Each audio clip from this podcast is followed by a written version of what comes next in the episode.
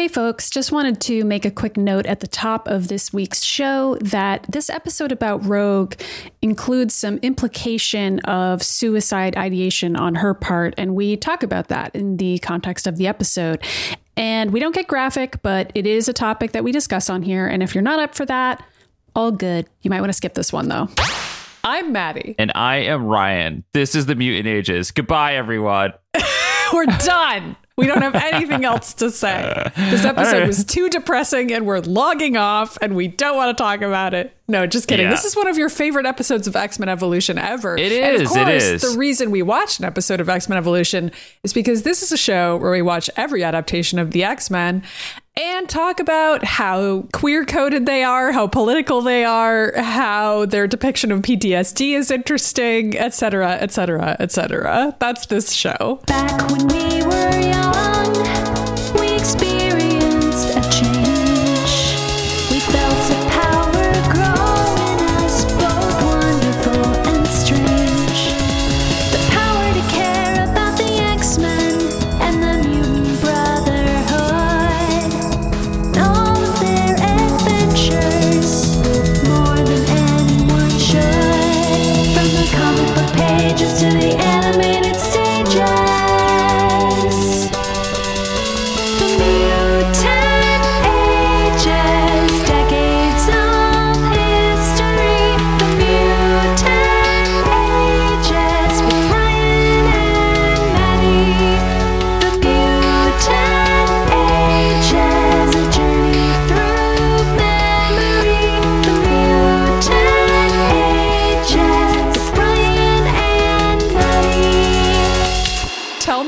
why this is your favorite episode. I feel like I say that with X Men Evolution. I would say Okay, like but you did. I mean, I did. I your real favorite episodes are Boom Boom well, episodes. the, okay, the. Boom Boom is my favorite one. This is probably my second favorite one. I, so season three of this show is just really good.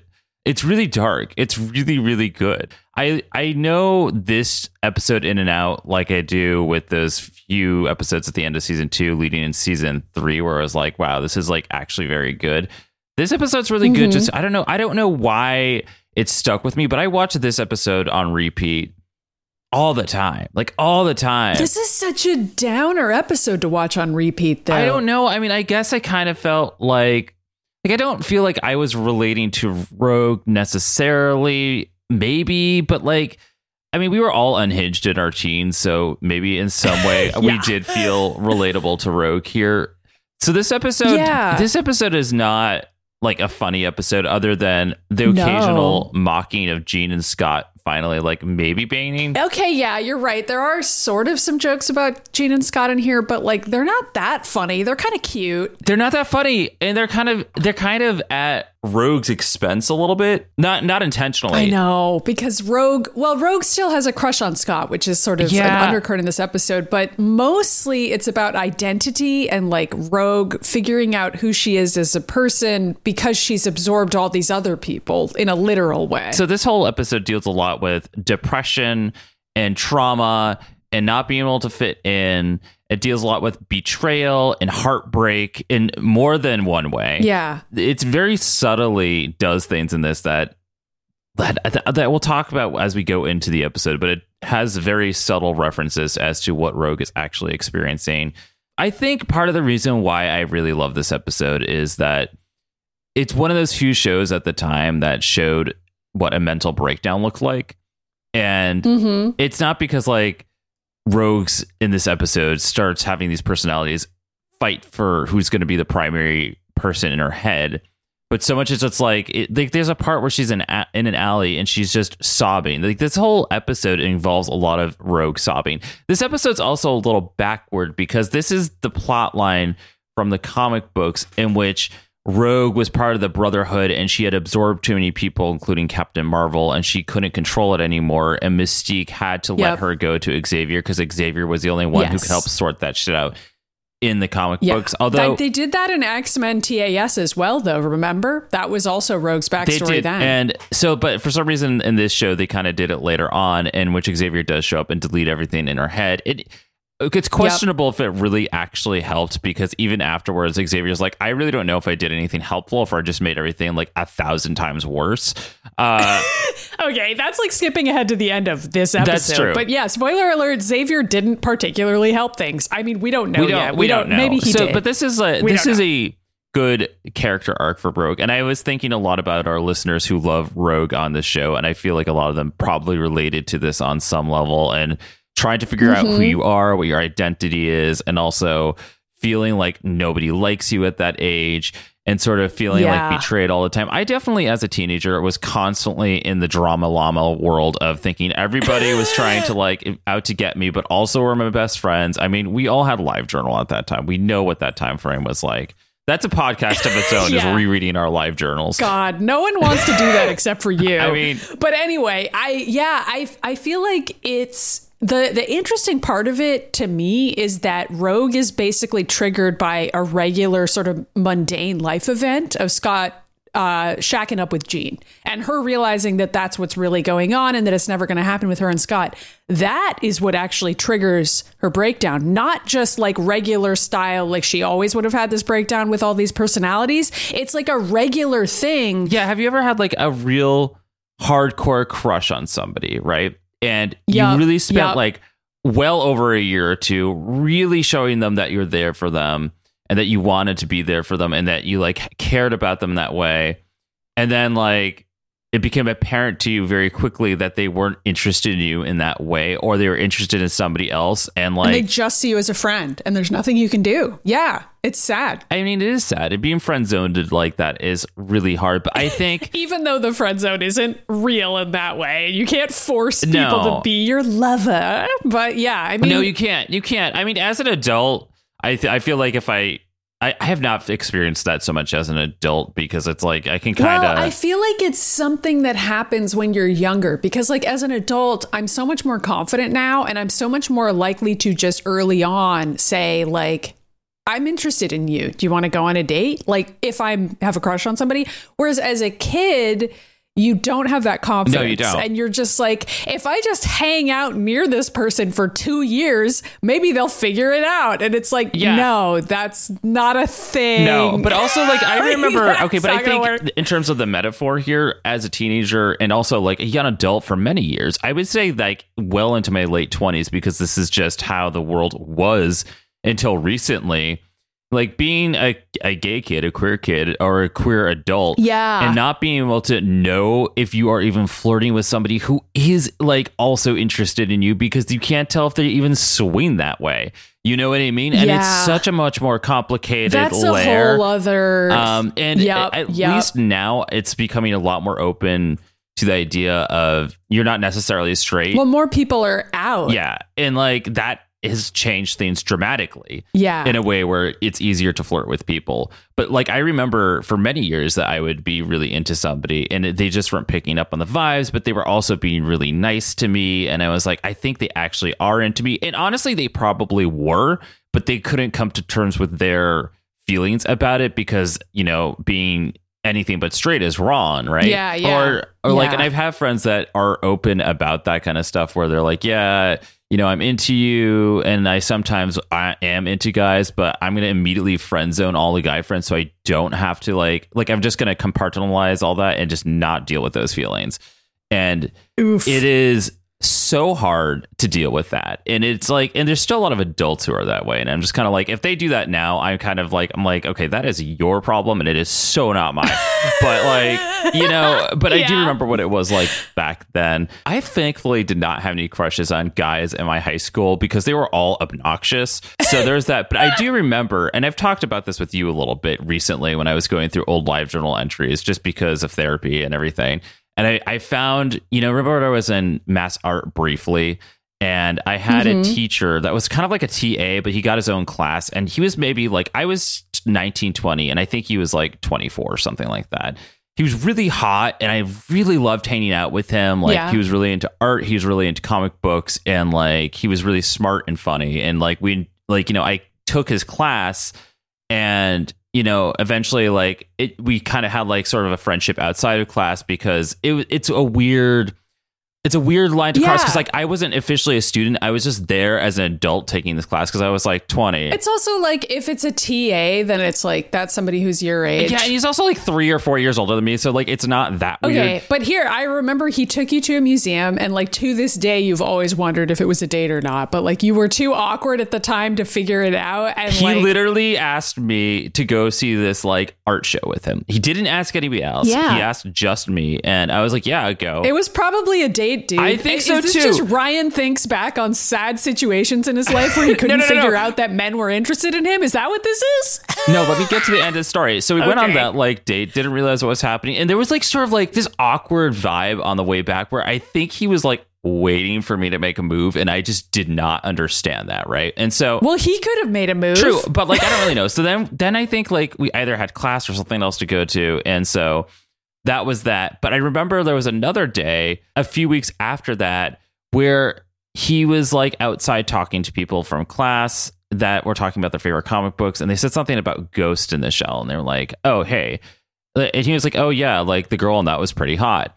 Like that's all he said. And I immediately at that time like was like, wow, he's not into me. He's only into girls, which by the way, he Yeah. that could have been like meant a million things. He could have been bi. He could have been a gay guy that Yeah. thought that a girl was hot in a comic book. He also could have just said that to sort of uh like cover for being gay. yeah. Or he was straight. I don't know, but I made that decision right in that moment that I was like, okay, he's not into me and I'm never going to talk to him ever again. And then like the next time I saw him, the next time I saw him, he like Oh, asked me this if like so I was okay. And I like went home and basically had a, a rogue styled mental breakdown. But that is just like what it is like at that age. And it's and the reason why I bring that up is that as a queer kid, it's so much more difficult to navigate those feelings. And I think as a mutant, it probably is also difficult and challenging to navigate that because you're already trying to deal with these challenging feelings and thoughts that are in your mind just because you already don't fit in because you're already being repressed. Yeah. You know?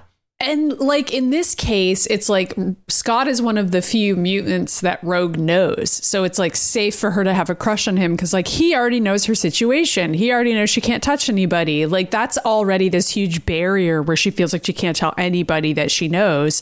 And then also like of the, you know, 10 mutants she knows, Scott's dating one of the other Right. ones. And it's like, oh well, I guess that's over now. Like what else is there? I like how this is like an extended previously on the X Men. it is an extended previously on the X-Men. We also have to mention that Mystique has been posing as Risty Wilde, her best friend, also gay lover. It's really strange. I saw somebody unrelated to the Mutant Ages post about this recently, where they're like, "Remember when Mystique posed as this girl that hit on Rogue to like get closer to her daughter?" And I was like, so weird because Mystique is constantly like, let's you and me do something together. And it's like blatantly a date. And like, I feel like Rogue is always interpreting it that way, whereas Mystique is always like, I just want to get closer to my kid and like do some mommy daughter time. And it's like, well, you didn't tell her who you I were. mean, like this so- whole episode revolves around how fucked up it is that Mystique did any of this, and it's like I wouldn't even say like she did it in a malicious way. I think honestly, she just wanted to be close to Rogue. I think that's it. Okay, but this is a stupid way to oh, do Oh, I it. agree, but like Mystique has no ability to figure out how to do that without doing this incredibly manipulative kind of way. Because this episode God, involves Mystique being very sad about the situation and also I know. really scared that something's going to happen to Rogue because Irene is basically having these flashes that Rogue might die. I And know. there's no more information than that. And so Mystique is like freaking out through this whole thing. Yeah. So should we get to it or is there any other previously on that we should say? No, that's it. Oh, wait. I want to say one thing really quick about Logan. Oh, could you have something about your like past that's also really detrimental and tragic? I mean, I'm sure I do. God, I mean, the number of girls I had crushes on that were totally unrequited, sad. But we don't need to get into it. Um, anyway, uh, so Logan also has an episode that was like way, way back in season one. We made fun of it a lot at the time because it was like the mind control dial that was getting turned up constantly on Logan. I Oh, just was yeah, this is thinking about that because Logan in this episode is also a character with PTSD, also a character who struggled with identity and not knowing who he was in a different way than Rogue. And mostly I just was thinking about that episode and how I wish it had been as good as this one. Because I feel like this episode is so much stronger when it comes to portraying all of that. And it's too bad that Logan didn't get that same treatment.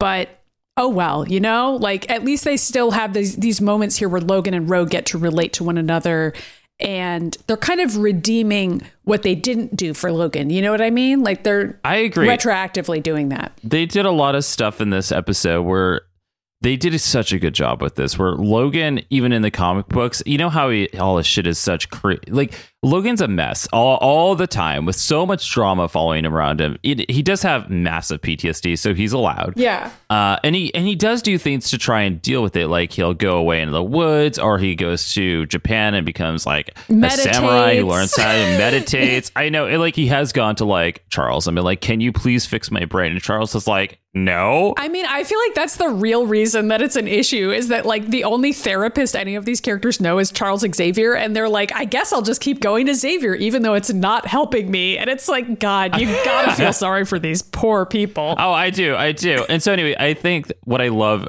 about Logan, and it's portrayed very well in this episode, is that he has all this bullshit happening like all the time. But as soon as some other character, especially a friend or family member of his, is going through a highly traumatic situation, he'll drop all of his bullshit to make sure he's there for that person. I know. He's like, I'm here for you. I get it. It's very Logan. It's why we love him. Anyway, let's Yeah. let's recap the episode, shall we? Now that it's Okay. like 20 minutes in. Ah, so It's like 12, but sure. Okay, so it opens up with Rogue and Scott playing racquetball together. And they're just, you know, playing a game, which apparently they do all the time, as sort of revealed in the dialogue. And grunt sexually. They do They're grunt like, sexually "Oh." together. Ah, ah, I mean, it's ah. definitely like you can't blame Rogue for still having a crush on Scott if they're playing like solo racquetball games together and like getting really sweaty. And then Scott is like, bye, gonna go fuck Jean again.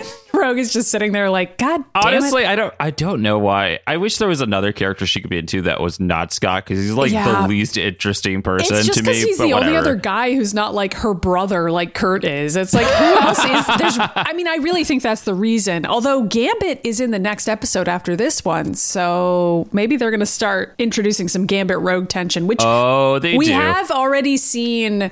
Rogue meet Gambit, and they already had sexual tension, but they don't really see each other on the regular in this show yet. So for now, Right. it's just Scott because she's sad. I don't know. I know it's not from the comics or anything, but I don't hate it because it's mostly just a sign of like how Rogue is lonely, and that's fine. I, it doesn't matter. So anyway, Scott. Um, and Rogue have this little conversation because Rogue is like, let's play racquetball tomorrow too. And Scott is like, I can't. I'm going to a concert. And Rogue is like, oh yeah, you going with anybody? And Scott's like, yeah, Jean.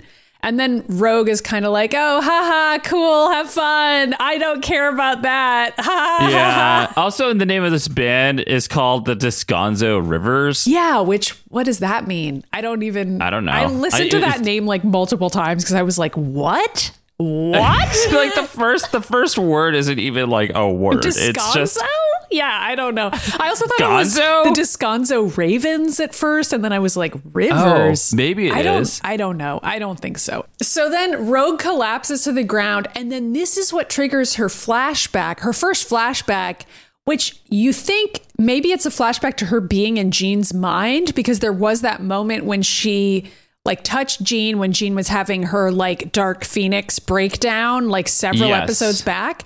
But the flashback that she has here is actually of a memory that she was not present for and watched from like upstairs, where Scott is giving Right. Jean a bouquet of flowers. Like, this is not her having a flashback to being in Jean's mind. This is her having a flashback to something that happened to her, Rogue, that she watched. And like, Right. I just thought that was interesting that this is what triggers all the other flashbacks was like not something to do with her powers, something to do with like her own actual real life heartbreak, which then triggers all these other issues. You know what I'm saying? I just thought it was interesting. I think it. I think that's interesting too. Um, and that it, this is this is very relatable. Again, it's not just because like she has all these identities in her head. It's just it's her life, you know? She's depressed because nobody likes her, according to her. Yeah, but like uh, I remember I remember high school and what it felt like to be like if you feel like somebody doesn't like you, you then start thinking like overthinking it and you start spiraling and start thinking about all these other situations and you're like, "Oh, was he not interested in me in that time?" Oh, or like also like was Jean trying to be like mean to me at that time or was she like like you know, you just start Yeah. questioning everything. Like Rogue constantly thinks that Jean is being mean to her, which like it's been sort of debatable as to whether or not that's the case. And like Yes. it's it's been very well and now done. she is like spiraling basically. So it's it gets worse because her powers are also involved with this. By the way, it's called the Descanso Rivets. What? okay, that makes even less sense. I don't think this means anything. Anyway, um, so uh okay, now I have to find my notes again. Okay, so then the next scene is we see Destiny, aka Irene, again for the first time in many, many, many episodes. So we probably should have explained who she is, I guess. So Irene is Mystique's wife, although they have a real on again, off again relationship on this show, but they did raise Rogue together. Right. And so Irene gets back in touch with Mystique and is basically like, we need to meet up. And so they do. Mystique disguises herself as a cat and then hops into the car. that car. jumps through the window. And I was like, why did she do that? Why did she just get into the car? Like I was like, Mystique, this is not necessary. She's not like, necessary. what if anybody's watching me? I have to make sure nobody sees me get in the car with my wife. Okay, Mystique. Okay, but whatever. I'll- I mean, people were actually, that closeted is back that is then, fair. So that's true. But also, like, I don't. I think it's far more suspicious that if you roll up to yeah, a, that a house cat, and a cat hops just in jumps, the window. It's like that's crazy. Yeah. But I guess nobody would necessarily think it was a mutant. I don't know what people would That's think. That's true. I would mostly just be impressed that the cat was so well trained because it's really hard to train a cat. yeah, like I yeah, seriously, like who trains cats to jump through windows? Anyway, the cat jumps into the car window with Irene in there waiting and turns into Mystique. And Mystique is sort of annoyed and she's like, Now tell me, Destiny, what's so important? Where it's like, okay, why are they getting back together for this one moment? And Destiny is like, I've come to warn you, Mystique. I've had disturbing visions about Rogue. It's always been clear that she'll somehow play a key role in our future, but now it all grows dim. She may not live long enough to fulfill it. And your theory here throughout this entire episode is not that Rogue is going to be killed by somebody else, but that she will kill herself. And I think that is Yeah. borne out by the episode, although they don't spell it out. because like nobody in this episode is trying to kill her, and no, even when and the nobody would try to kill her. Everyone's trying to help her. I guess at some point maybe like the cops or the military may try to kill her, but like that's or like Xavier. I thought you were going to say Xavier. Like Xavier coming in and being like, we should just kill her. I could totally see him doing I mean, yeah, that's true. He's like, he'd be like, Rogue cannot be saved anymore. She's beyond the point of despair. and Logan is like, are you serious? Like, what? Are no, we- but I do. Th- I think as the episode goes on, the only thing she cries out is like, "Please help me, make it stop." Yep. And then there's towards the end of it, she does say things. She's like, "I cannot control this. There's nothing I can do." Yeah. And she's like, it, "It sounds like to me." That the reason that she was going to die was never going to be because somebody was going to kill her, but that all these different voices in her head was going to drive her to actually just kill herself, which is a really dark super dark and i again it doesn't explicitly say that in the episode but i agree with you i feel like that interpretation makes a lot more sense It does. And I feel like this episode does a lot in general. So you kind of have to look at the subtext. And that is one of the things that I immediately noticed about this episode. Probably the first time I watched it, I was like, oh, Rogue is feeling so helpless. And in order to make all the noise in her head stop, she'll uh, like literally take a power drill to her head if she has to. and it's like, like the really character in sad. Pi is that what you were thinking of have you seen I- that movie No, oh I've not. I oh, was Oh, like, what? it- the movie Pie. it's like this very weird experimental. It's pretty cool, actually. It's a cool, like, sort of horror movie. I actually think you would really like it. It's about a guy who discovers, like, the meaning or what he thinks is the meaning behind pie, And he then starts, like, getting paranoid hallucinations that people are following him and that the government has, like, discovered something about what he knows. And he basically loses it. And it's one of those movies where you can't tell if he's right or not. And he's like been fundamentally changed or not. Oh. And eventually this there's is the this 1998 dramatic movie. Yeah, there's this dramatic scene where he takes a power drill to his head, but then he survives it or seems to survive it and like at the end of the movie you're like did that really happen or not? It's weird. If people like horror movies and like a cool imagery, that movie is a good movie to watch. I remember. Okay, that's so funny because that's one of those movies that I like have not seen, and I've seen a lot of films. It kind of reminds me of this episode, honestly. Like, because you're like, what is real? And Rogue is experiencing a lot of that, where there's a lot of surreal flashbacks where she's she's experiencing not paranoid delusions per se. Okay. Also, but- you have to understand that when you said, "Have you seen Pi the movie?" I didn't realize you meant the P.I. movie. I was like, P I E. What? Yeah. Anyway. Um, Wow. So Anyway. so Rogue has um, a breakdown in the racquetball room, and she throws her racket at the wall and makes a hole because she's you know powerful, and that is important later. So that's why we're summarizing Yeah. this. We also I mean, we're seeing her use all of her powers in this, but this is the first flash we really get of her using super strength besides when she touched Juggernaut. Right. Yes. Yeah. So then we go to another scene where she's brushing her hair in her bedroom and she gets another flashback to being Jean for a second. putting on a little makeup. Yeah, and then she puts on her gloves and she's like really jumpy and like not herself, literally. And so then she Right. opens her bedroom door and Logan is just standing there like I don't know, because he's about to knock on the door and she like jumps and she's like, uh, Logan, is something wrong? And he's like, That's kind of what I was wondering. And like takes out this broken racket that he apparently found in the racquetball room and is like, This look familiar? And Rogue is like, uh Okay, but she's saved by Kitty who comes around. She's like, um, like, come on, my vagina girlfriend. Let's go. Jean's gonna give us a ride in her new SUV. and they run off. Kitty drags her away. Very gaily. It was kind of a gay scene, honestly. It is pretty gay. It is pretty gay. Like Kitty came by and was like, "You and me, baby," and then Logan's like, "Uh, okay." Um, and so then Jean is opening up her new car door because she has an SUV. She's polishing it. yeah, apparently Xavier bought her an SUV, which come on, Xavier, don't you care about the environment? Whatever, man. Um, and so then Kitty and Rogue hop in the back seat. Jean backs out of the garage. And Kitty is like, let's carpool to the concert tonight. And Jean is like, uh, I'm kind of going with Scott. And Kitty's like, oh, whatever, I'll go with him too. and then she realizes that it's a date. And she starts teasing Jean and being like, oh my God, Scott and Jean, K I S S I N G.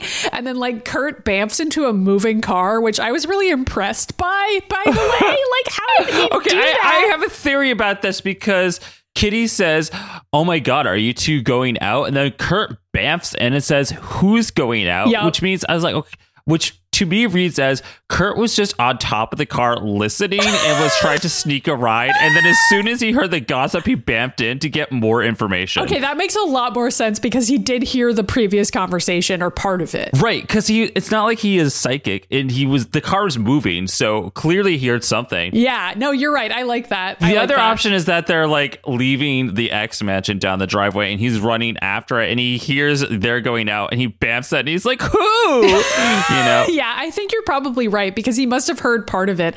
And of course, Kurt bamfing in whenever anybody's talking about Scott getting laid is classic for Kurt. You know, I never realized it until we started reviewing it on this show. how crazy. often Kurt like Every like single time Kurt will bamf in and be like, "Who's talking about Scott fucking? Is it me? Has everybody figured out that it's me that he's fucking? No, okay, good.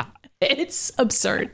So then Kitty and Kurt are both making fun of Jean and Scott, and Kurt is like, "It's about time," which, like, of course, you know they've had sexual tension for the past like ten years of their lives, and Right. so Jean is denying it, and she's like, "It's not a date. Like everybody stop it." And then Rogue interrupts, and she's like, "Yeah, would you guys drop it already?" And she seems really annoyed.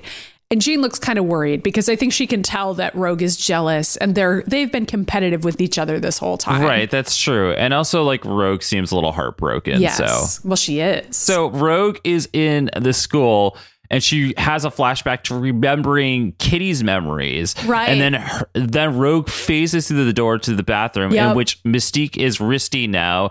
And she's like, There you are. I've been looking all over you since I got back from England. And Rogue is like, really? Because I haven't seen you in like a year. And Risty is like, yeah, you know, I was stuck in England. My parents wouldn't let me come back because this whole school's full of queers. and Rogue is like, yeah, that makes sense. Um, I also placed what Risty looks like to me. She looks like Akima from Titan AE. oh, wow. Yeah, I could see it. I Doesn't it. she? Yeah, yeah, yeah. She looks like lesbian Akima. Although Yeah. maybe Akima was gay too. Who knows? I don't know. She definitely has that like 90s cool girl design, you know, where she's like got That's purple true. hair and I don't know. She's gay. Anyway, they walk out of the bathroom together. Risty apologizes for not being there for Rogue. And Rogue is like, I'm the one who should feel bad. I mean, here we are friends and I was hiding who I really was from you. And then she like leans over to get a drink from the water fountain. Risty's like, yeah, I knew you're gay though. So. Yeah, it's fine. Also, like, it's Mystique and she absolutely knows everything about Rogue, but Rogue doesn't know that. And she's being like honest with one of her friends. And then Right. Rogue has yet another flashback, this time to being Storm, which definitely a dangerous flashback. And she causes all of this lightning to like overtake the water fountain and like explode electricity every there, everywhere. And Risty's like, oh my God, you okay? And Rogue just says, I don't know, and runs away, freaking the fuck out, understandably. Yeah. Um, meanwhile, all the other kids are watching this and they're like, what the fuck is going on? But they know mutants are real by now. So they just are like, okay, yeah, that's that weird girl who's gay. Yeah. So then Rogue is sitting by herself outside school alone because everybody's, you know, inside in class and stuff. And Risty follows her out there and is like, Were those your powers? And Rogue is like, No. I mean, yes. I mean, sort of. It's too hard to explain. and Risty, I mean, I feel like Mystique is pretty cool here where she's just like, It's okay if you don't want to talk about it and like gets up to walk away and like kind of gives her space. And then Rogue is like, Actually, I do. And then she takes off her gloves and she's like, explains how her powers work and is like, if I were to touch you, I'd put you in a coma. Your life force, your memories, everything about you would flow into me. And Risty is like, that's freaky. and Rogue is like, yeah. And what's worse, everyone I've touched stays inside me and it's getting a little crowded, which is like, uh, yeah, that would be a problem. Yeah, then Mystique makes this really terrible call where she's like, "Hey, I have an idea. Let's go on a date to a massively packed concert tonight." yeah, terrible. And I'm like, "What are you doing, Mystique? This is not the way to protect her." I know it's not, but Rogue is excited and she's like, "Oh, I miss having you around," and like, "Yay, we get to go do something together." And it's like, in that way, it's the right thing to do, but it's also really, really the wrong thing to do. Oh, it really is not helpful. But then we flash forward to the concert, which I know. Okay, so this whole episode is really a big flashback to to that time period for me, where it's like not only am I relating to Rogue in this episode to- on some level, but also it brings me back to 1920, right? Yeah. Not the year 1920, the ages 19 to 20, right? when I was watching X Men Evolution on repeat and I had downloaded it to my computer and watched this episode a lot. So that's already bringing me back. Then also, like, what Rogue is going through as this goth girl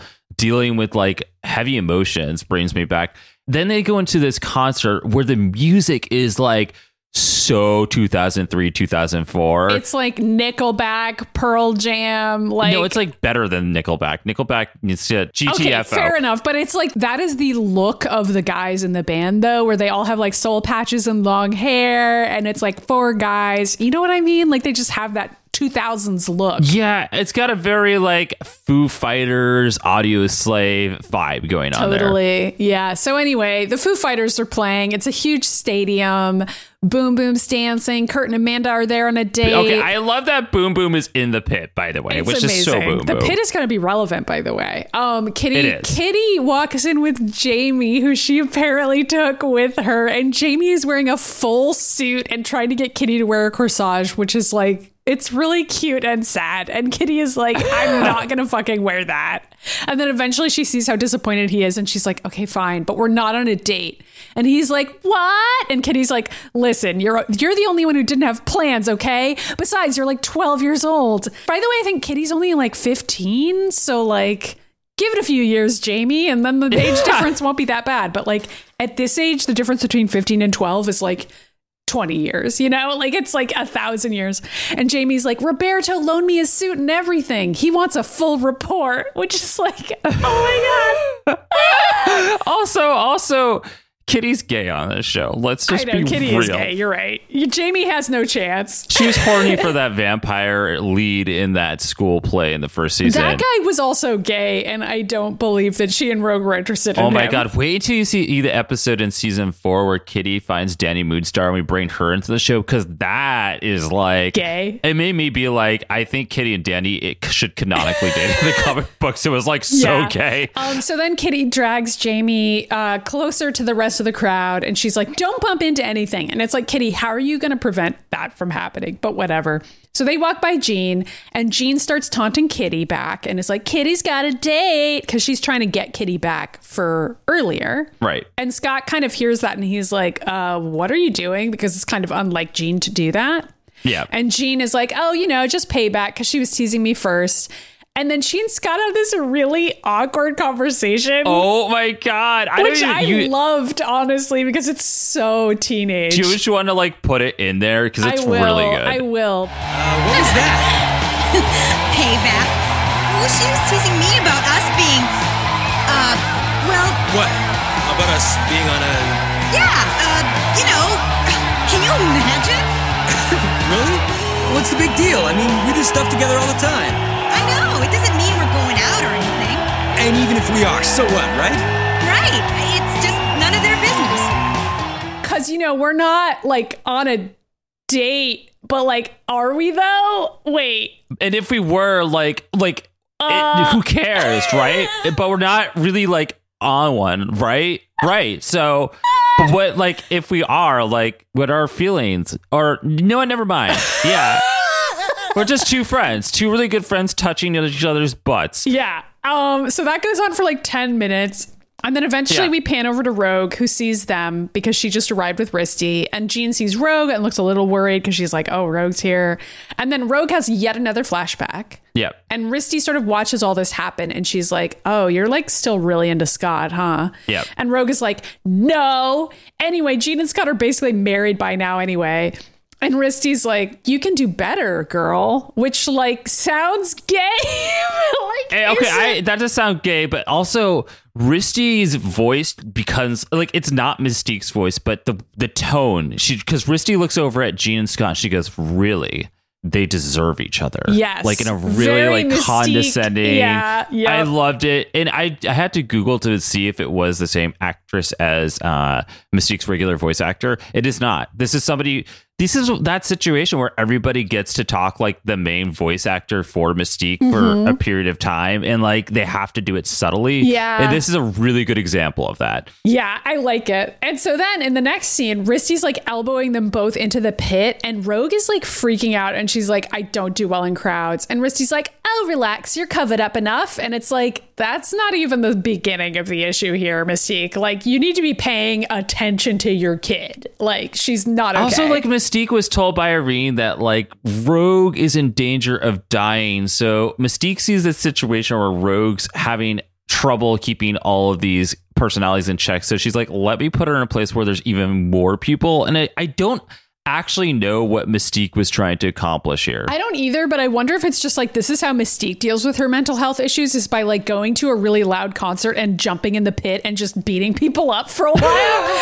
and she's like, Isn't this how everybody deals with their mental health struggles? Because this is how I deal with it. And I'm cheered up by this. And like Rogue is like having a full on panic attack. Like she is that's too crowded. Uh, or she was Mystique was like genuinely being like, let's have fun and not really thinking think about the so, consequence of what would happen if her sleeves ripped off because she did say you're covered up enough enough. So Mystique legitimately yeah, thought but like Rogue was already freaking out even before her sleeve gets ripped off by accident. Like she was already like panicking just from being in the crowd, you know? Like it's not a good idea. Mystique was not reading the situation very well. No, she absolutely wasn't. So Rogue is freaking out and she's like covering her ears and like trying to act like nothing's happening. and then Yeah, also this is this is great because it's a great representation of a panic attack. She's not having flashes here. This is just they do really good animation of what a panic attack looks like for a person. Yeah, so she's like shaking and like accidentally bumps into this guy who has a girl on his shoulders, and then they fall over, and the impact of that tears Rogue's sleeve,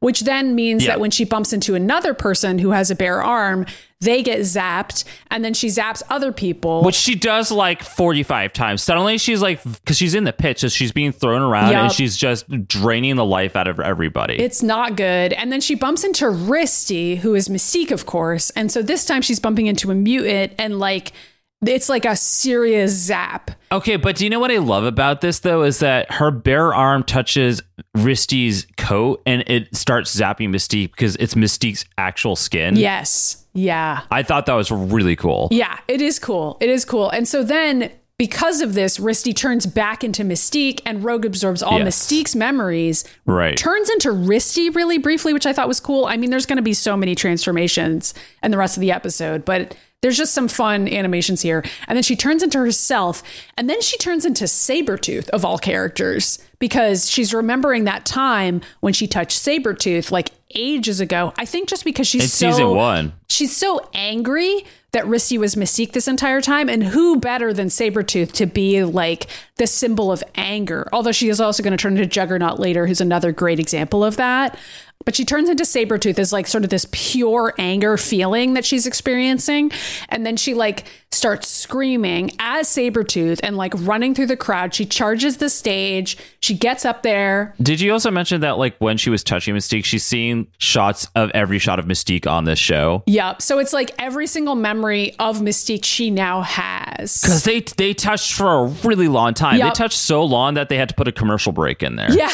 yeah. A whole like hours went by. Yeah. And so then when Yeah. this um rogue Sabretooth jumps up on stage, the band obviously stops playing and is like, what the fuck is happening? This is terrifying because it is. And then Rogue, I wrote Rogue Tooth because I was like, how do I describe Rogue Rogue Tooth. I have Rogue slash Saber Tooth, but I like Rogue Tooth more than that. Yeah, so Rogue Tooth jumps on top of this like huge tower of speakers and then up on the catwalks because she's a cat now. And then everything starts falling Like a thousand speakers. onto the crowd. Yeah, it's terrifying. There's a lot of speakers, like more speakers than I've really ever seen at a concert, but that's okay. Like it was like a tower of like 55 speakers. Yeah, it's insane. And so Jean then uses her powers to levitate the speakers so they don't crush everybody to death. And then Kitty's using her phase powers to like save other people. Like there's this random woman that Rogue Tooth is jumping on top of and Kitty like phases through. yeah. Kurt teleports some people away. Yeah, Jamie Yeah. Uh, runs in and like duplicates himself to fight Sabretooth. And then like Sabretooth gets back on stage and is like throwing shit at a bunch of the, the security detail. The concert attendees are running away. And Mystique, by the way, is just standing there in her blue form, like just in complete horror. Like, oh my God, what have I done? For like all of this. Yeah, I would say like Mystique's reaction in this is like she does not know what she's doing anymore, and she realizes that the situation is completely out of control, and that she also fucked up somebody she cares about. So Yeah, yeah. I mean, again, she's in shock. Like she isn't intervening. She's just standing No. there, which is sad. And then Scott blasts Sabretooth with Zy beams, and then a bunch of shit falls on top of uh, Rogue Tooth. And Kurt bamfs over to the rubble and he's like, I think we got him. But then Rogue flashes into being the juggernaut and like smashes out of the rubble like as the juggernaut and runs away. And Mystique follows.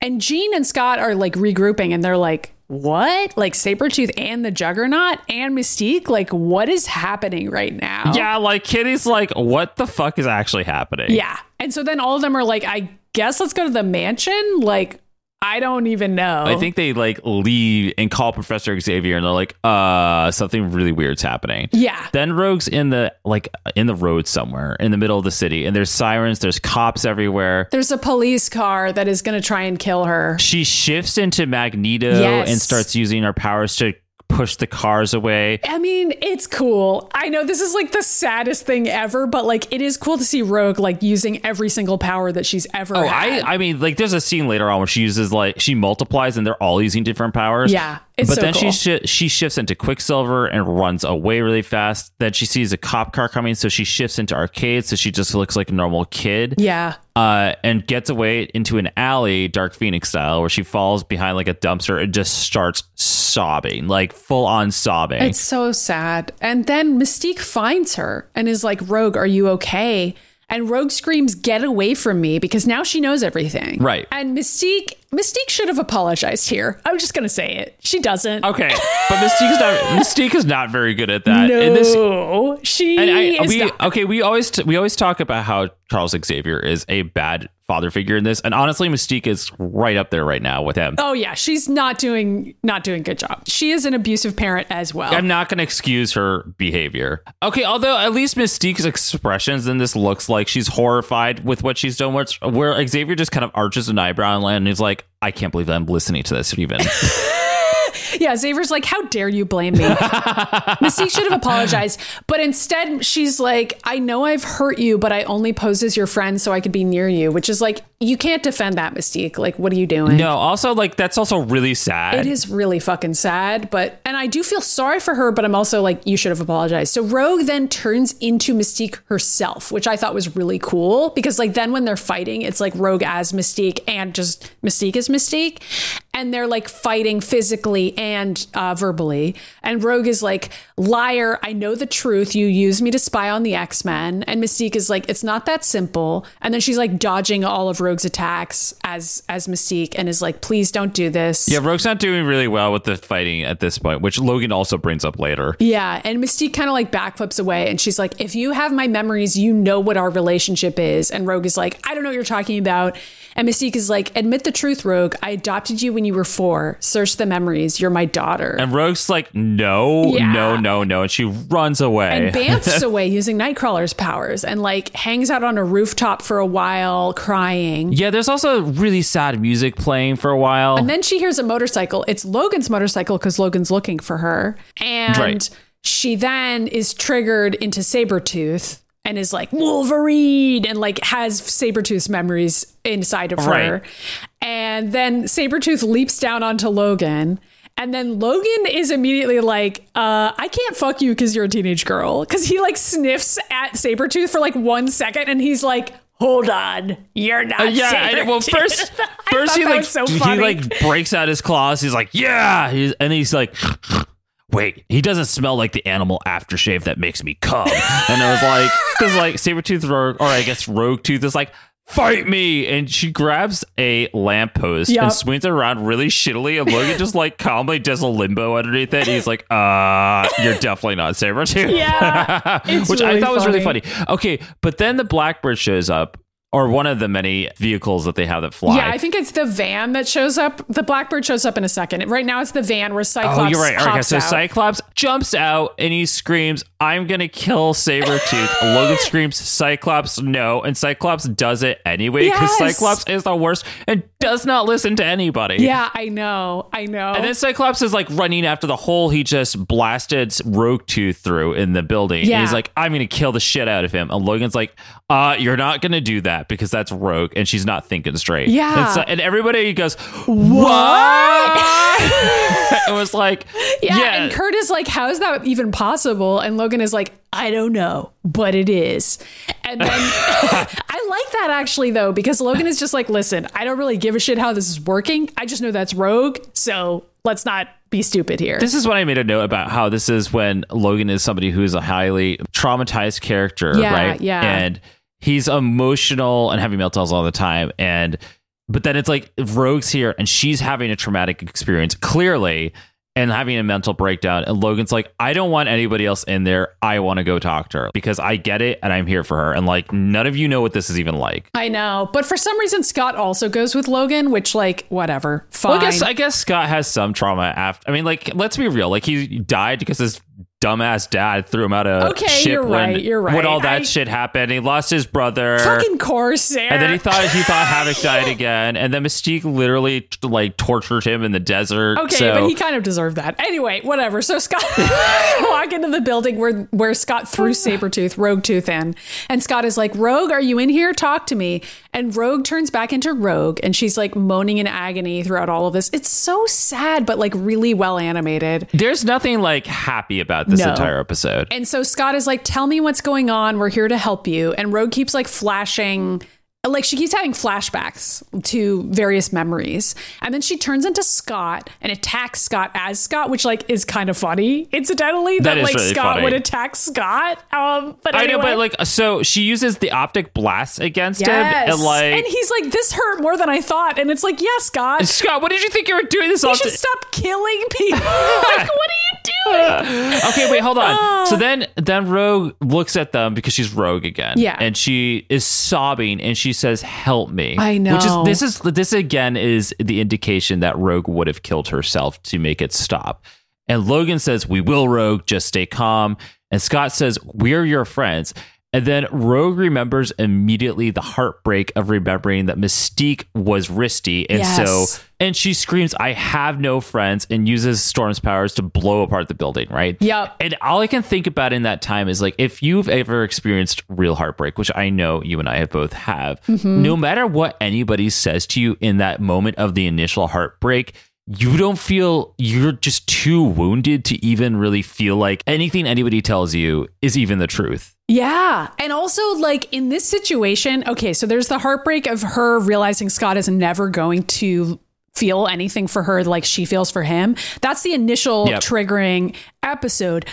But then the much more extreme episode is the Mystique situation. Like, that's so much worse to be like, oh my God, my only friend at school is my mom who's abusive and like was abusing me in the course of becoming my pretend friend. Like it doesn't get worse than that, you know? Like of course Rogue doesn't trust anybody, but she's living with fucking Xavier who she didn't even want to live with in the first place. It's just that Xavier was like the next step up from Mystique, which like that's Right. all she had. Like I don't know. It's so many bad things have happened to Rogue. You can't blame her for like having this breakdown. I agree. And like, I don't know. I think her heart's too fragile in this moment. And so, like, I know that when I've been through like a super heart- bad heartbreak or something like that, that somebody will come to me and they'll say something, and suddenly, like, I'll be listening and be like, yeah, yeah, you're right. And then they'll say something that reminds me of the person that broke my heart. And then, like, it, you just feel like your heart getting stabbed. And yeah, You're like, and you're just like, no, you really don't get it, and I can't even talk to you right now. Yeah. It's that, but also she has storm superpowers, and so she's like, Oh, yeah. exploding the building.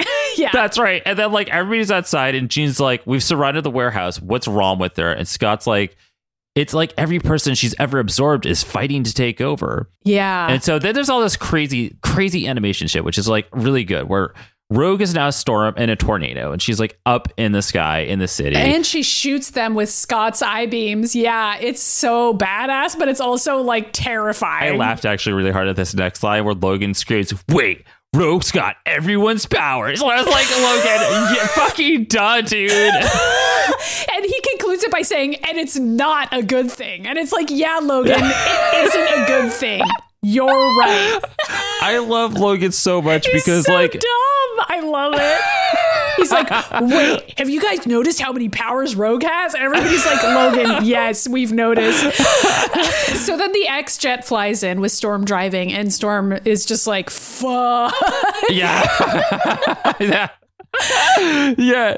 Uh, and Rogue just throws a blackbird aside and it crashes. And so, like, Hank just passes out. Beast is completely passed out. Xavier's like screaming in pain, and Storm is like, uh, Charles. And Xavier's like, just go, honestly. Like, there's nothing we can do. You can maybe fix this. yeah, like, Beast had no reaction time to this at all before he was just passed out. Yeah, he Beast is dead now. The X Men, I wrote a note here where, like, the note here is that the X Men literally do not know what to do. they don't, which is sad. And it's like, This is like beyond anybody's cognition of what to even fucking do. Yeah. And so Scott is like, okay, Jean, use your powers to pull her down, which, like, that's not going to help anything. So Jean tries to, and then Rogue just fights back and, like, throws Jean away, like a little flicking away a paperclip. And then Scott is, like, shooting his beams at her, and Rogue just repels them with wind. I don't know why he was doing that. Why does Waste Scott think that he could resolve things by shooting things? I don't know. He's stupid. God, he really does take after Xavier. He's like, He's Xavier's like, all about guns." guns. and my eyes are guns. And it's like, oh my God. Yeah.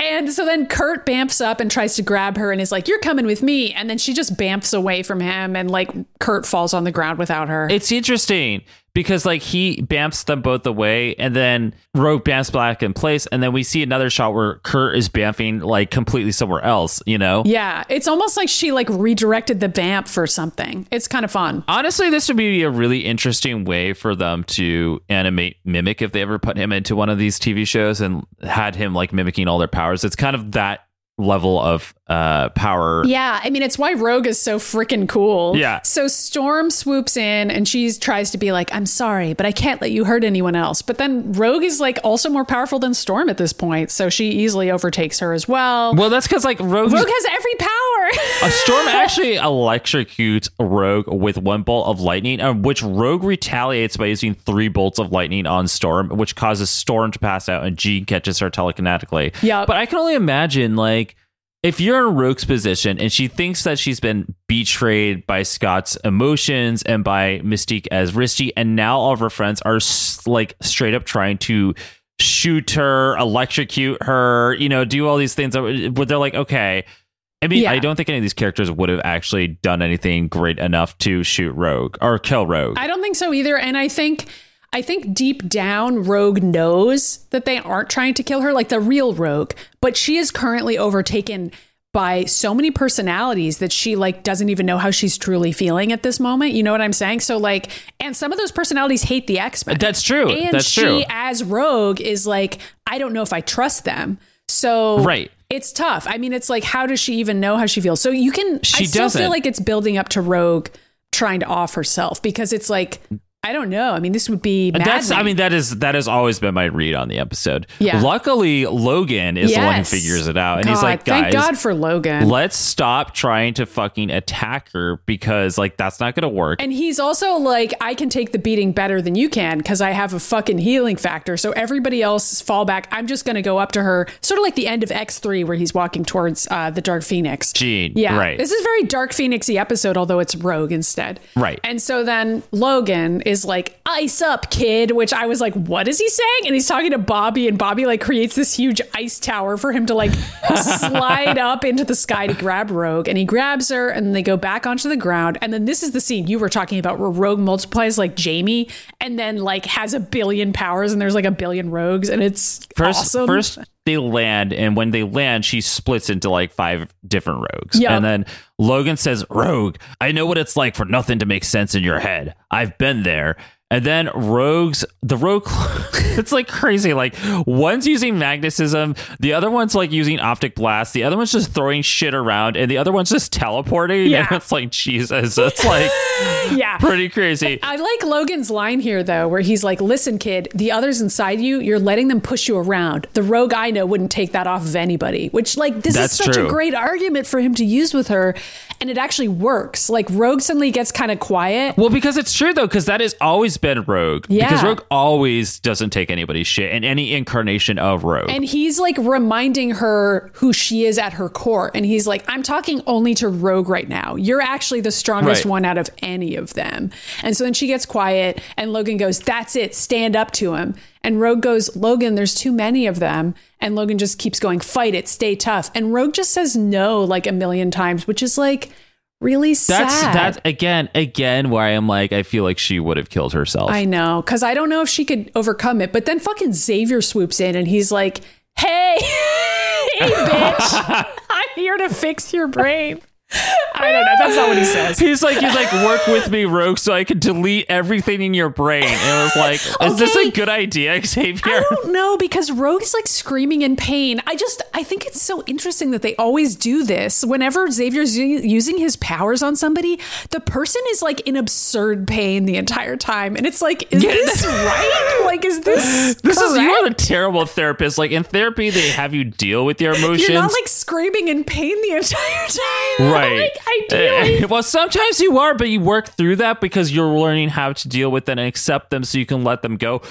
Xavier's just like, I'm gonna like Delete push it. them out of you in like the most painful way possible. So Rogue's starting to shapeshift as the camera spins around her, and she's just screaming as all these different characters at one time. yeah. Which is a, it, definitely a horror move here. Yeah, it's terrifying. And as she's shifting and shifting, she doesn't even shift into all the characters she's touched in this. So, like, honestly, Xavier didn't do a good job at even that thing that he decided he was going to do. no, he deleted a bunch of people, I guess, but like not everybody. But not all of them. Yeah. Then afterwards, Rogue shifts into herself and falls into Logan's arms. And Logan's like, she's going to be all right, Charles.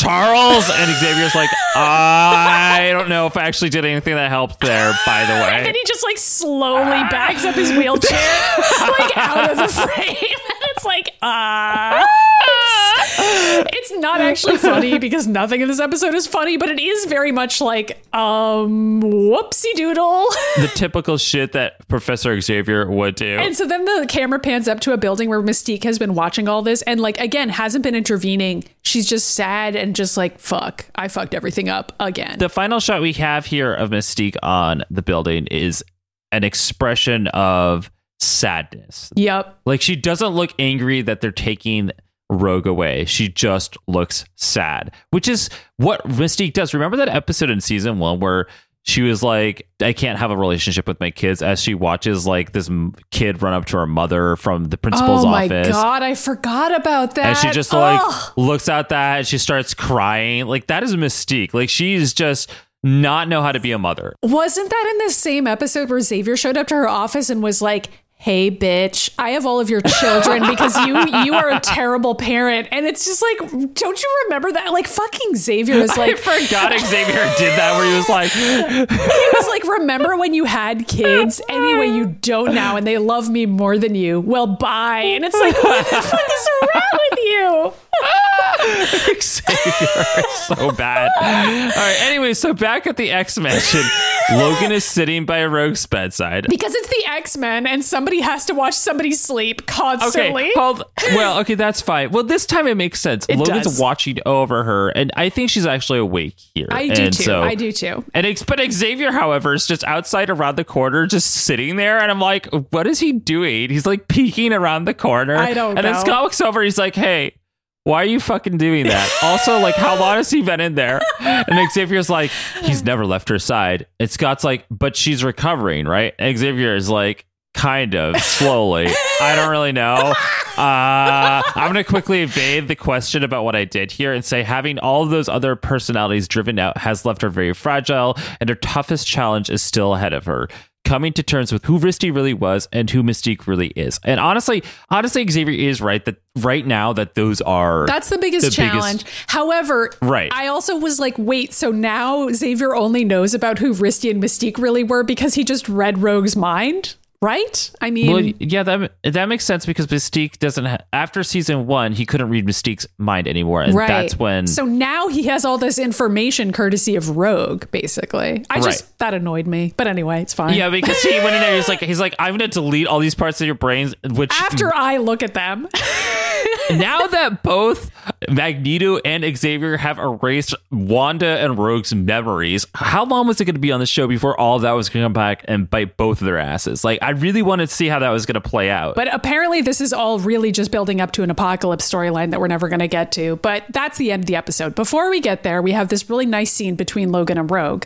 And Logan kind of sighs and he's like, I won't lie to you, kid. Getting over this ain't going to be easy. Something about betrayal always sticks with you. But trust me, you learn to deal with it. You move on and you let your real friends be there for you. And Rogue reveals that she's been awake and listening this whole time because she opens her eyes and she's sobbing. And it's like Yeah, a really she sweet holds moment where she like holds his hand and is basically like, "Yeah, you're my real friend." I mean, she doesn't say that, but I feel like that's the implication of it. she smiles at him. I know, and they just both look like sit there and sob together quietly. it's quietly. so nice though because it's like, oh, look at this these traumatized characters that are going to be there for each other. I mean, that's the X Men, you know. That's the X Men. I know. I mean, in the, in, in the comic books, Logan and Rogue do have that relationship Yeah, they're with each other. I, I mean, like I know it got more so after X Men 2000, but like she was like one of his sidekicks for a little while in the late 80s, so Mm-hmm. you know it does count. Yeah, and I do feel like this was inspired by X Men 2000, but like that was fine with me, you know? Like it makes sense for them to know each other. Yeah, it does. And also, like, I think putting those two together, two characters together, works really well because of the trauma they've both endured. Like, I think Yeah. that I like it. I like that. I like it too. So then we get this final scene where Mystique and Destiny are in a car together and they're like outside the X Mansion, I think. Nobody sees this limo, by I the know, way. nobody sees them. And Mystique is like, What do your visions tell you now, Destiny? Is Rogue still in our future? And Destiny's like, She is. But now a great darkness looms on the horizon, enshrouding you both. An ancient mutant will rise to once again walk the earth. Your fates, both yours and Rogue's, are in his hands. And it's like, oh, great. Apocalypse. Great. do they both become horsemen? Oh no! So like, okay, so I forget what hap- what happens with Mystique when Mystique does become one of the Horsemen in the final episode of this show because it was kind of like quickly done. I don't remember the circumstance of what happens in the last two episodes, but Mystique turns to stone because of Apocalypse, and Right. like it has something to do with Rogue. Like Rogue turned her to stone, I think, um, or she had some partial take in it because Apocalypse takes over Rogue's mind from like super far away and makes Rogue go and touch all the mutants again and all these Oof. other people in the world. And so she basically comes back to this point where she is right now, where she like so even though Xavier deleted all that, like she basically gets everybody's powers and then thousands more. Wow. And Terrible. Apocalypse uses her, and then at the end, Rogue feels used, and then she also feels like she's been used to turn Mystique to stone, and she feels responsible for everything that happens, which leads into season four, where like Logan is there for her here, and she's he's like, you know, it's not your fault, none of this is your fault. And Rogue basically eventually murders Mystique, and then leaves the X Men for a little bit. Mm-hmm. So I don't know. It's a it's a really interesting story. Rogue has a really good arc on this show, and it's really unfortunate that the show just stops on episode eight of season four. I know because yeah, they clearly had a lot of ideas. oh my god, they set up all this stuff in season four that like doesn't go anywhere. But I've like rewatched some of season four recently just out of like fun, and I was like, there, there's no humor left at that point. It's just this incredibly dark show, kind of like you know how like over time. Avatar just became a really dark show and it was like not really like a kids show anymore. Like that's what happened here and I think that's why the show did get canceled because they were like this is not a show for children anymore and nobody's watching like, it because really it's like fucking dark. too serious and dark. Yeah. It's also like too reliant on previous episodes at this point. Like it's not like monster of the week stuff. Okay, but in a way, like X Men the animated series was not because X Men the animated series would do like a giant plot line that they'd also end in the same episode. Yeah, But that arc would be like three years worth of storytelling from the comic books. I know. So this is a very different approach than that. Yeah, I know, but I feel like that's also probably why it didn't work because like having a serialized children's show was just like not how television worked back then. Like nowadays you can just watch the entire season on Netflix or whatever and it's completely fine, but back then it was like you miss an episode like all the time and that means that you can't understand what's going on anymore. So that's No. a problem. Anyway, Yeah. Um I loved this episode. 5 out of 5. Me too. Me too. Five out of five, six out of five. I love it. It was incredible. Incredible episode. This show is really good. There's been like two episodes we haven't liked, and they were the ones that had to do with Fred Dukes and Storm, Storm. when they did the weird racist shit with that. It is funny because like the only time I have gone back to watch either of those episodes was for this show, and I had forgotten how bad they truly were. And like nobody ever needs to watch them other than us. Like everybody else can skip those two episodes. Mutant Crush and African Storm, just skip them on, and then it's all good. yeah, really. But the rest of the show has been like five out of fives the entire time. Yeah, pretty much. I mean, we've had a few like three out of fives and four out of fives where we were like, eh, this didn't really work. Like, for example, the Logan episode that we referred to at the beginning of this one. Like, I think we gave it a three. Yeah, but we still enjoyed it because that's like really oh, funny. it is really funny. I mean, it's like, it's with fun. the mind control dial. Yeah, it's completely ridiculous. Like it could have been done better, but it's like I feel like this show has gotten stronger and stronger as it's gone along. I don't know. It's really fun. Also, I'm excited for next week because next week's episode is about Gambit and Warren Worthington, and it sounds really fucking gay. So it's called Oh Under God. Lock and Key, and it's like Gambit doing a heist, and then Warren being like, "I'm gonna stop you," and like I'm excited for that. sort of sort of but it's what it actually is is that it's a the team up of that episode is cyclops jean beast iceman and angel Yes, because they're trying to mimic like the original X Men, right? Just for fun, Yes. for no reason. Yes. They're just like, sure, let's mimic the original X Men. i think what was going to happen in season four that we didn't get to is i think that warren was going to turn into archangel like i do think all this was doing a lead up we're gonna we will get the creators of the show on here and we'll be like okay we have like a thousand questions and we may have like five minutes of your time but you need to answer these questions. At the very least, we should send them some emails or something and just be like, it's okay if you just email us the responses. Like, we got to try and make something happen. I don't know. We'll see. Yeah, I we mean, like, do. I have so many questions about the show because the show is really good. By the way, this episode is basically like three different Steven Universe episodes in one. I like, that know. is the vibe of this episode. I know, I know. It's interesting, but it's like so fucking dark. I don't know. I definitely recommend it.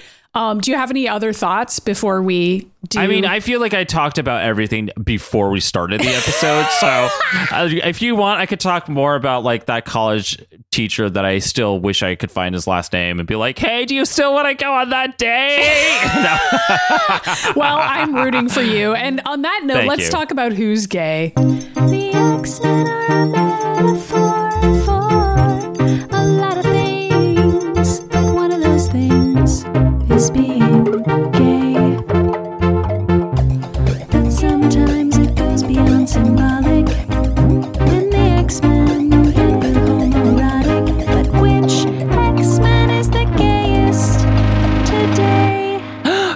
gay? Who is gay? Uh, so I guess I'll say just the mandatory shout out to Destiny and Mystique because they are literally gay. Like they Yes. are one of the few characters, along with Pietro on the show, where they are married. They are in sort of an on again, off again relationship, but they're married. And that's to me, they are the gayest That's characters canon. because it's literally canon and like there's no. I mean, it's just it's completely mundane as to how it's presented, which I like. Is just like, yeah, of course they're married. Like, don't even worry about it. Um, but then also like Rogan and Kitty are still sleeping together, and Kurt and Scott are still sleeping together. It's just Yeah. that by this point the but Kurt's characters. super jealous that Scott is interested in somebody else because like Kurt and Scott weren't like officially dating. So it was just like boys having fun. And now he's like, wait, but what about the blowjobs? Yeah, and it's also like Kitty's gay and like going to a concert with a 12 year old because Rogue wouldn't go with her, and it's sad. okay. Also, like, I don't know if it was intentional, but I really actually feel like Kitty on this show is gay, right? Like, Yeah. I don't feel like she has a male interest. Well, she has Lance, but Oh, that's, never right. Work out. I always forget about Lance because it's so weird to me. Okay, she's not gay; she's bi, which is actually canon. it is canon. It is canon, and like obviously she wasn't going to take Lance to the concert because she and Lance are in a fight, and Rogue is like not herself for this entire episode. But I don't think Kitty like understands what's going on there. I think she's just kind of like, okay, Rogue's doing her thing Rogue again. wasn't like telling anybody. Yeah, yeah I know. know. Rogue's just in the corner being all of us in high school where we'll be having a good time at a party and then suddenly one of us leaves to go be in a dark corner and sit there dramatically and nobody knows why. yeah, and it's just I like, may have been well, that person Ryan's sometimes. being Ryan again. Yeah, that's like how it was. Yeah. But like we all took turns. Remember, oh my god, there were like at least six or seven of us within our core group that would all be like cheerful. Then suddenly, like they one of us would disappear, and then we'd be out there being dramatic and being like, "Everything in the world is terrible." Nobody truly understands how I'm feeling and who I'm hiding inside. There's an evil twin brother that possesses me all the time, and he's just waiting to get out. that evil twin is the one who's positive and happy, but that's not the true me. the true me is dark. and it's like, what is happening right now? I don't know. That was like high school for us right there. well, then we all came out of the closet and things got a lot better. Uh, that is true, but I do I do like that there were like. 12 to 20 of us in our core, core group that were all super super goth that we all took turns doing this and then all of us turned out to be queer I so know. I know. You know what? Sometimes it's like that, folks. Sometimes it's like that. I hope not i hope it's gotten better I hope so too. But until then, we have episodes like this with Rogue, which are just awesome. I don't know. I mean, it's really sad, but as somebody who struggled with depression as a kid, I could understand it in a fundamental way. And it's Right. sad as hell, but I, I I liked it. I thought it was really well done. I guess this has been an episode. Um of the mutant ages hello everybody who's ready for the episode Oh my god. Okay. So as I said, next week's episode, or no, two weeks from now's episode is under lock and key. Um yes Also, we're doing this thing now, which will have already happened by the time you listen to this. But on our YouTube channel, every month we are reading, doing a live reading of a rejected live action X Men script. So go check out the YouTube channel for the Mutant Ages. Go look at that backlog. Watch us reading a script, which we're doing tonight as we record this. So hopefully it went well. Um, and uh, definitely subscribe to the YouTube channel so you can watch that every month. I know this the podcast is every other week now, but uh, we will be having those on the channel. And that's just some more fun Mutant Ages content for you to enjoy. And uh, I'm really excited right. about it. If you want to send us an email, Yep. like last week we had a listener email, you could do that by emailing us at the mutantages at gmail.com. You could also write in physical mail or send us fun things that you want to send, which I promise I will be checking pretty soon. It's P.O. Box 3344, Natick, Massachusetts 01760. You can find that all on the right at themutantages.com. And we do open up that mail on the YouTube channel that Maddy was just talking about. You can also leave us a voicemail at 1508 319 1668. We had a couple of wonderful voicemails on our last listener mail. So we're always looking for that. And also, you can follow our YouTube channel, which Maddy just talked about. We didn't really talk about the other things that are on there, which is like our gaming, which we play other We play X-Men games. We do. X Men parodies. Some we do Resident Evil shit. Sometimes we just, I don't know. It's like whatever we feel like putting up there, but it's mostly X Men stuff. And you can follow me on my YouTube channel too. Yeah. Which is just Ryan Pagella. I do theme park vlogs. They're a lot of fun. And the Mutant Ages is everywhere. It's on Facebook, Twitter, Instagram, Tumblr, Pinterest, TikTok. And I am on those platforms as well. Instagram and TikTok is Ryan.Pagella and Twitter is Ryan Pagella. Maddy, where are you? I am at Midi Myers on all of those platforms, M I D I M Y E R S. And did we mention the Discord? Did you say that in the list? I did not. You can do that. So we have a Discord server. If you go to mutantages.com on the right hand side, there is a link to join the Discord. You should definitely give it a join. And while you are over there looking at links, there's also a link to our Teespring store where you can buy a Bishop t shirt or Bishop says time travel is real or a bag or a mask or anything else you want. The Mutant Ages logos on all that merch as well.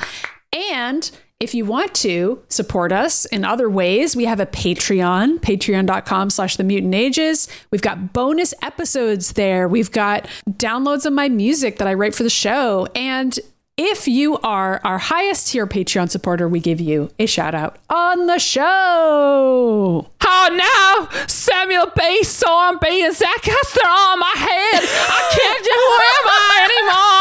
Oh my God. Wow. Also, thank you for uh, being our top tier Patreon supporters. I just can't you. I just can't get you out of my head. All right. Anyway. I love it. I love it. Oh my god. Um, cool. I'm trying to think if we So- need to say anything else. Oh, right. Ratings. Okay. That's right. So that's right. So let's say that you don't have any money, which happens to us all from time to time. Stop. You can. Stop. Why is this playing now? And I can't get it to stop. Okay. I was just trying to Google it and then it started playing and it was like, gonna dial 911. And I was like, why? Just can't get you out of my head. okay, this is like not even Southern anymore. I don't know what's happening. Okay. Whew. Anyway, if you don't have any money, you can always go over to Apple Podcasts or Facebook. Those are the two places I know where you can leave us a five star rating. We hope you'll consider leaving us five stars. Thank you very much. And write a review and tell everybody you like the show. That increases our visibility in the old Apple Podcasts app. And also, if you've already done those things, consider sharing the show on your personal social media and telling your friends about it. Tell your friends you like it, and that is much appreciated. That's right. Can't All right. Well, thank you, everybody. my Yeah, I know. I'm just gonna listen to this now, but I'm gonna stop. Okay, I'll stop the first time was an accident. The following three or four times was not. Thank you, everybody, for listening to the Mutant Ages. I'm highly professional. We also have to get back together tonight so we can do the live stream. It's so if true. you have not tuned into that, you can probably find the uh, well, replay. I said refresh. Replay later tonight. I'm losing my mind, Maddy. Oh my god. we'll see you next time. The mutant ages, a journey through memory. The mutant